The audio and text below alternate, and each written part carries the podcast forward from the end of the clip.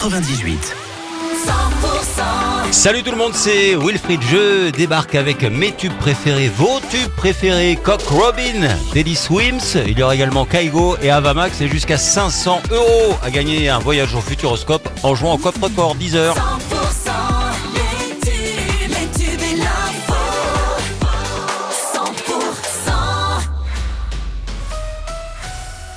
L'info 100% avec Pauline Chalère. Bonjour. Bonjour Wilfried, bonjour à tous. Euh, Une enquête ouverte après cet incendie mortel à Tarbes.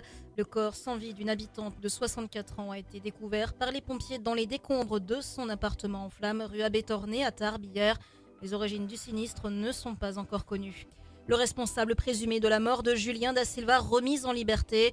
Ce jeune homme de 25 ans est suspecté d'avoir donné un coup de poing fatal à Julien, 19 ans, lors d'une soirée festive à l'Arsenal en janvier 2023.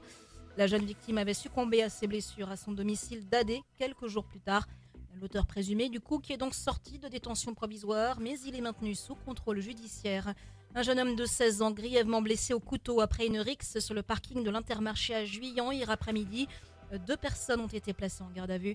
Pour l'heure, les circonstances de cette agression restent floues. De nouvelles chutes de neige annoncées d'ici ce week-end alors qu'un joli manteau blanc recouvre le sol des Pyrénées. Depuis lundi, il est tombé jusqu'à 1,20 m sur les hauteurs de la vallée d'Aspe et du Haut-Béarn, entre 40 et 80 cm dans les Pyrénées-Bigourdanes. Prudence, hein, le risque d'avalanche qui reste fort alors que la RN 134 est rouverte entre Gurmançon et les Forges d'Abel. Elle reste interdite entre euh, Peyraner et le parc de stationnement de la station du Somport.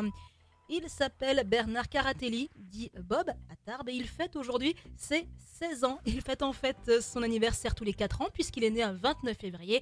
En vrai, il faut multiplier 16 par 4. Mais Bob, qui a pris une très belle habitude, tous les 4 ans, il offre des peluches aux bébés nés comme lui ce 29 février à la clinique de Lormeau, puis à l'hôpital de Tarbes.